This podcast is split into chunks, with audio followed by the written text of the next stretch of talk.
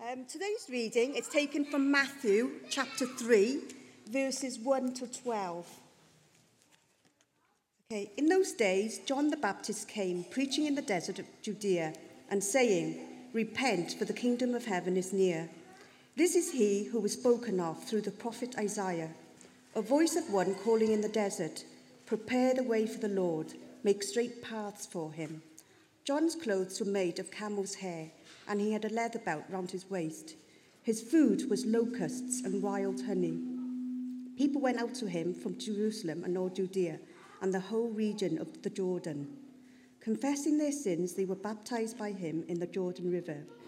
But when he saw many of the Pharisees and Sadducees coming to where he was baptizing, he said to them, You brood of vipers, who warned you to flee from the coming wrath? Produce good produce fruit in keeping with repentance. And do not think you can say to yourselves, We have Abraham as our father. I will tell you that out of these stones God can raise up children for Abraham. The axe is already at the, foot, the root of the trees, and every tree that does not produce good fruit will be cut down and thrown into the fire. I baptize you with water for repentance, but after me will come one who is more powerful than I, whose sandals I cannot I'm, whose sandals I am not fit to carry. He will baptize you with the Holy Spirit and with fire. His winnowing fork is in his hand, and he clear and he will clear his thresh, threshing floor, gathering his wheat into the barn and burning up the chaff with unquenchable fire. So, uh, we are on the brink of a new year, which of course means New Year's resolutions. So, since we have everyone in, uh, said it's going to be a bit boring. This is going to be fun. We're going to have a wee quiz. Uh, turn to the person next to you, and I want you to think what are the four most common New Year's resolutions for people in 2024 living in the UK. Most common New Year's resolutions, and I'll come round and get four answers. Most common New Year's resolutions go. I'll give you 30 seconds. I can do the running. I need to get my steps in. Uh, okay, what we're going to do is I'm going to collect. I'm going to collect five answers, and then Emir at the end will reveal if we've got uh, the top four. So put your paws in the air. Do you have one? What What's a New Year's resolution you think people have? I'll go down to the back. Emily's got her hand up. Emily, what do we reckon? Fireworks. Uh, okay, there's we got one answer. Someone's resolution we think is to uh, fire off more fireworks in the new year. I think uh, Ben Cooper's is to score more tries this year. Let's get another one. Come down to the front. Let's go. Common New Year's resolution. Let's hear it. Lose weight. Lose weight. Lose weight. Okay, there's we've got two. We're going for five. I'm going to step over some feet. Get fit. Get fit. Lose weight. Get fit. Jazz, we need one more after you. Stop drinking coffee. Stop drinking coffee. Where's Matt Bounds? Stop drinking coffee. Uh, Simon, last one. Eat healthy, give up drink, all that stuff. Eat healthy, give up drink, all that good stuff. Okay, uh, Emir, let's reveal. How have we done as a congregation? Let's go. What's number four? Make more time for hobbies. That was that was one. Make more time for hobbies. Next one. Uh, reduce stress. Look after yourself a wee bit better. Uh, number two. Make more money. Financial goals.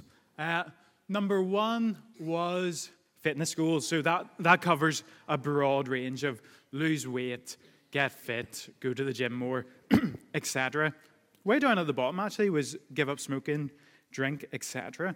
Uh, I wonder if you have any New Year's resolutions. Uh, one of the reasons people do New Year's resolutions, of course, is they want to make way for something better in their life. They want to make way for something better in their life. They want to be fitter. They want to make more money. They want to have better relationships, better mental health. They want to make way, get rid of the old things that aren't good, and bring in new things which are better. And the big idea of our passage this morning is make, excuse me, make way for the king.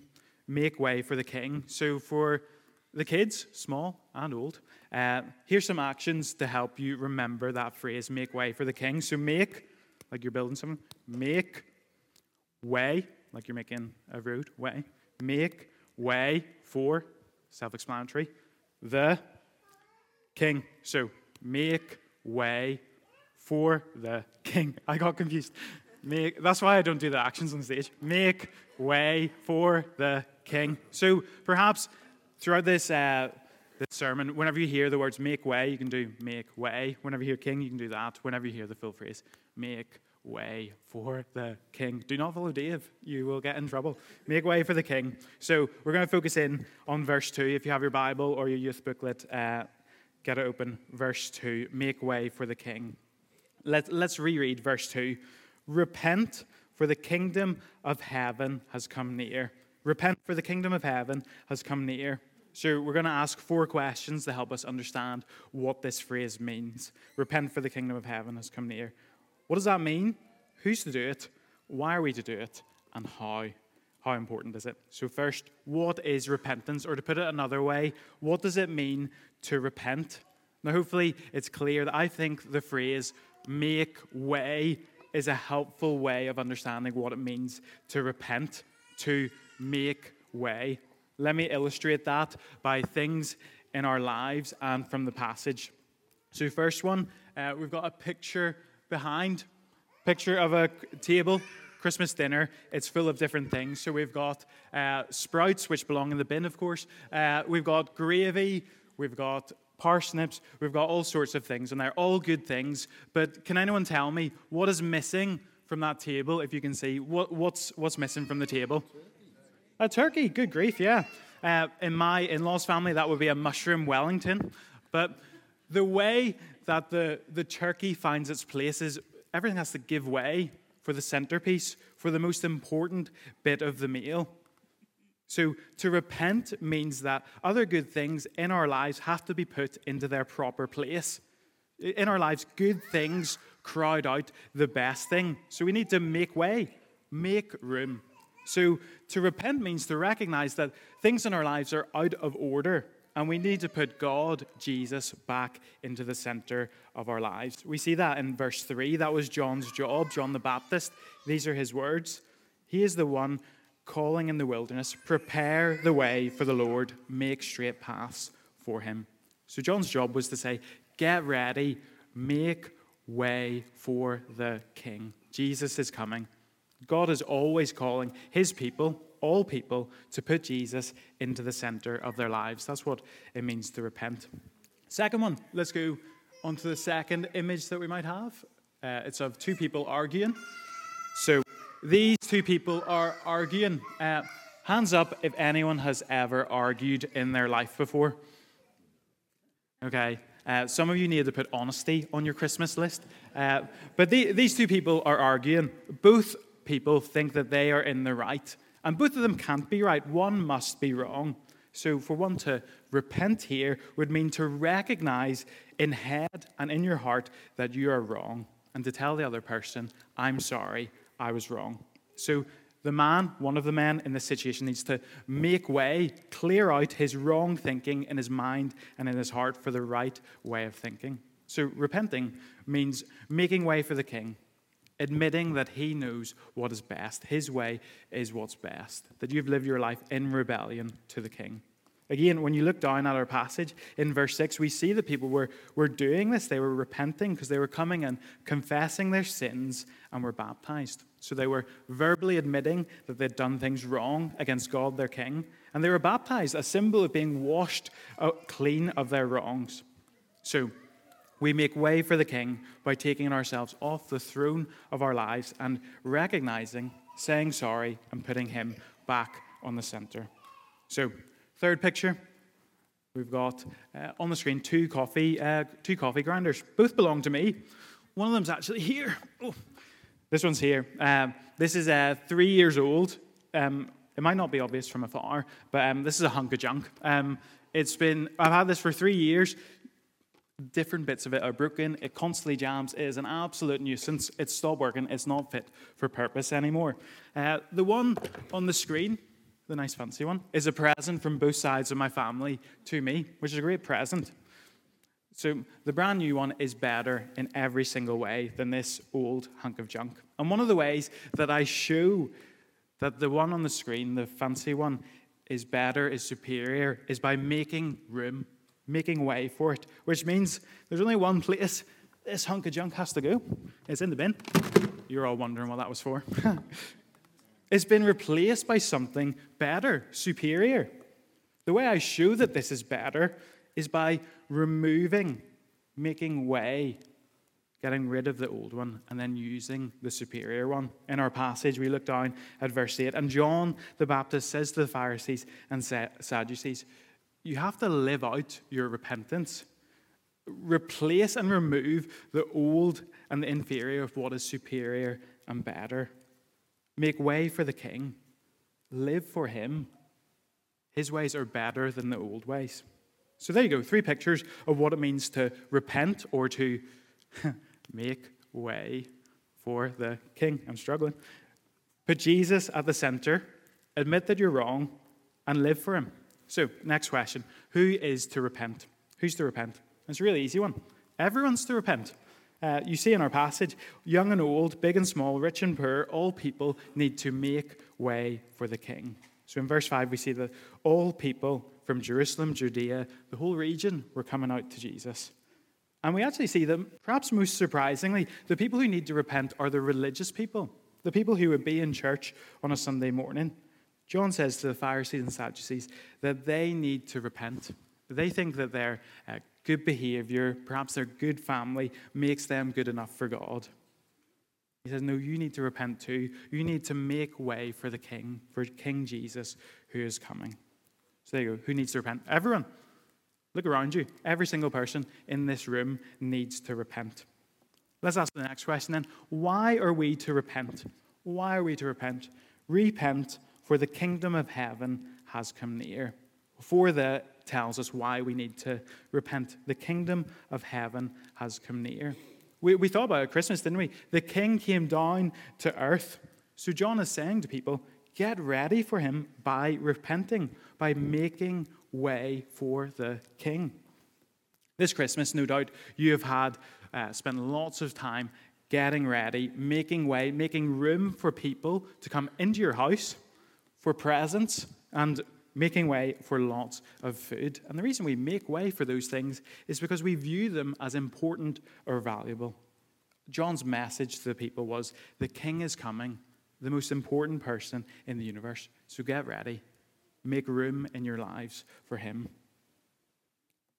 As we think about how to make way for the King in our lives, we're always to remember that we do this in response to the fact that He made a way for us to be right with God.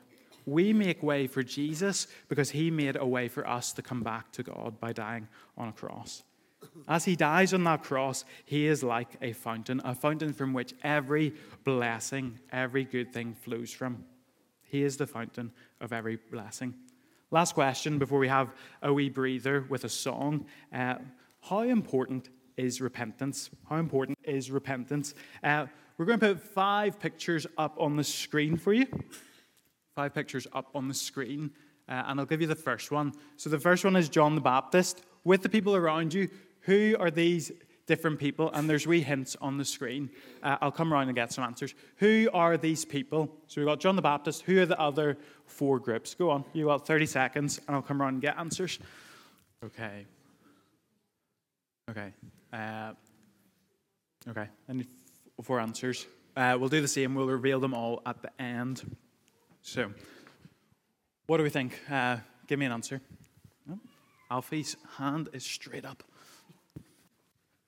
Rich is back. Class. Amazing. Uh, Alfie? Disciples. The disciples. Okay, that's one. We got one answer. The disciples. Uh, give me some more. I don't know why I'm not looking at you. Uh, come on. Do you not know? There's a little hand. Are we Paul? Give me another answer. Go on then. Jesus, always a safe answer in church, yeah. Uh, okay, we've got two. Dan. And I'm coming to Alison after this. And get my step going. Have we got Peter? We've got Peter. Which one? Paul. Is that all? Yeah, we got four, didn't we? Okay. Emma, show us if we got the right answer. Okay, we've got John the Baptist, the 12 disciples, Peter, and Paul. So here's a slightly harder question, which I will then answer. Uh, what do all these people have in common? Have we think? What do all these people have in common? Is all right. I'm going to answer the question. So they love the Lord. That's that is a good answer, Pete. Um, here's what they all have in common. The first words of their public ministry was repent. Interesting, isn't it? We'll put the references below. But the, the first words of their public ministry, whenever they go out into the world, John the Baptist says, Repent. Jesus says, Repent. The 12 disciples, when Jesus sends them out later, he says, Tell people to repent. After he's risen from the grave, he says, Tell people to repent. Peter at Pentecost tells them all about what the king has done for them. And he says, In light of everything Jesus has done for you, repent. Paul's first words of his ministry repent. To put it simply, repentance is the first word of the gospel message. Without that word, nothing else we say will make sense. It's a big, biblical, weighty word. And without it, we will not understand the gospel properly. Perhaps it's what's missing often from our gospel presentation repent. Something has gone wrong in our lives. We need to turn and come back to the Lord Jesus. So that's something to think about. Let's sing a song. I haven't, I haven't given much leeway to the people. Yeah, let's sing a song. We're going to sing a song, Come Thou Fount of Every Blessing. Uh, there's a line in this song that always hits home for me where it talks about prone to wander, Lord, I feel it. Prone to leave the God I love. That's all of us. We are prone to wander away from the Lord. But since He's a good and kind King, there's a way back to Him. He forgives us. So let's stand and sing that before we look at the second part of our passage. This, this next section will be much shorter. So we thought about making way for the king, and now we're going to think about a life that makes way for the king. Uh, there's a lot more, of course, that could be said about repentance, and you're in luck. In two weeks' time, uh, Jesus says these, these exact same words, so we'll be thinking about it again in two weeks' time. Uh, and if you're a Christian here today, repentance isn't just the beginning of your Christian life, it's the rest of your Christian life. All of our lives we spend making way for the King. Let's look at John the Baptist, though. I, I, think he's a good sort of lived example, a model of what it looks like to make way for the King in our lives. Now, caveat here, of course, uh, none of us are John the Baptist. He was a, a prophet. But Jesus does say in Matthew 11, verse 11, that he's the greatest person ever born, which is quite a claim, isn't it? So I think it's okay to learn some lessons from his life. For his life shows us that living for the king, making way for the king, is better. So, first thing we'll notice uh, making way for the king means speaking about the king, speaking about Jesus. So in verses 1 and verse 3, we see that John the Baptist spoke, cried out, called out to people the message of the need to repent for the coming king. John, of course, was unique. He had the unique privilege of preparing people for the first coming of the king. We now have a different privilege of preparing people for the return of the king. It means speaking, sharing about the king's goodness to you how repenting and following Him has transformed your life. It's easy at Christmas, isn't it, to talk about the things that we love straight off our tongue at the dinner table. We talk about what we love the most. Making way for the King, for me, means talking about myself less and talking about Him more. Second, I told you it's going to be quick. Second, making way for the King means a lifestyle that displays Jesus that displays the king.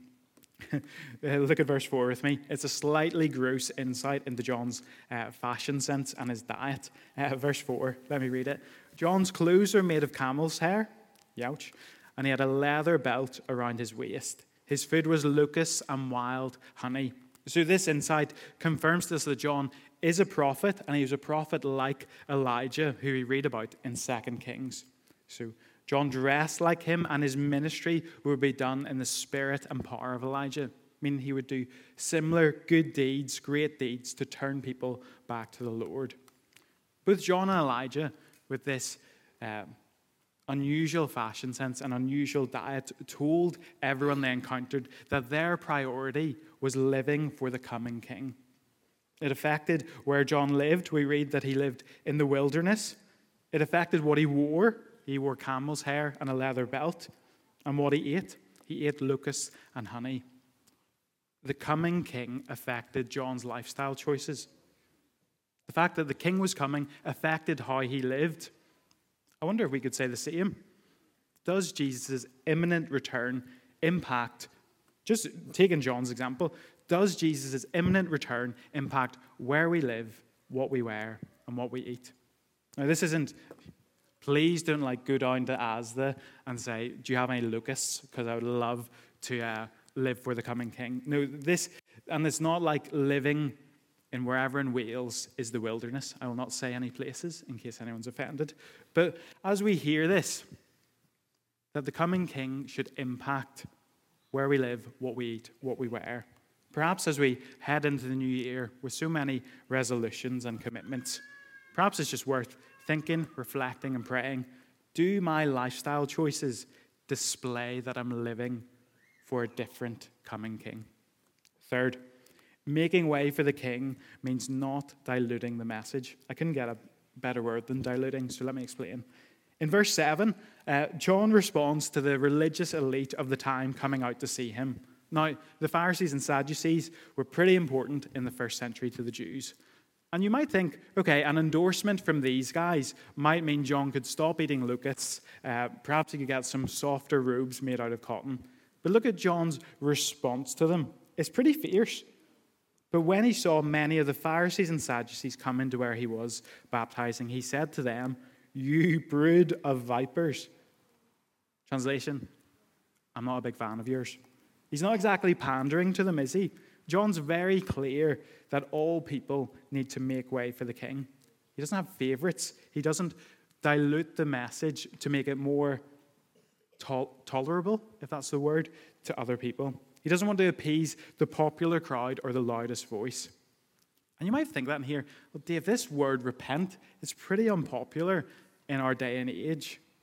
Let's remind ourselves, though, that people from everywhere were coming to hear this message. They'd heard the message that the culture was giving, and they wanted to hear a different message, a better message, God's message.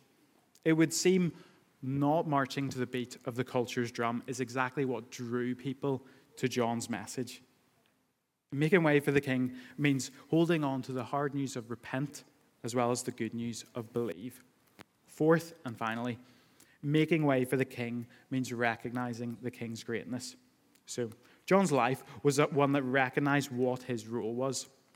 He wasn't the message, he was just the messenger. Verse 11, read with me. But after me comes one who is more powerful than I, whose sandals I am not worthy to carry.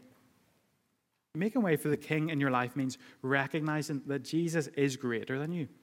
He's more powerful, he can do what you cannot do, and he knows better than you do. When we recognize that, whenever uh, we decrease and he increases, we have a better perspective in life, don't we?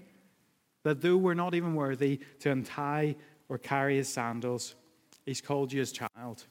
He's promised you a home in heaven.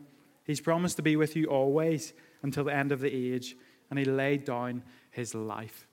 He made a way for you to come to God. Whenever we have that right perspective, whenever we recognize that Jesus is greater, we'll be able to sing and rejoice and say, All glory be to Christ our King. All glory be to Christ. His rule and reign will ever sing. All glory be to Christ. Let me pray.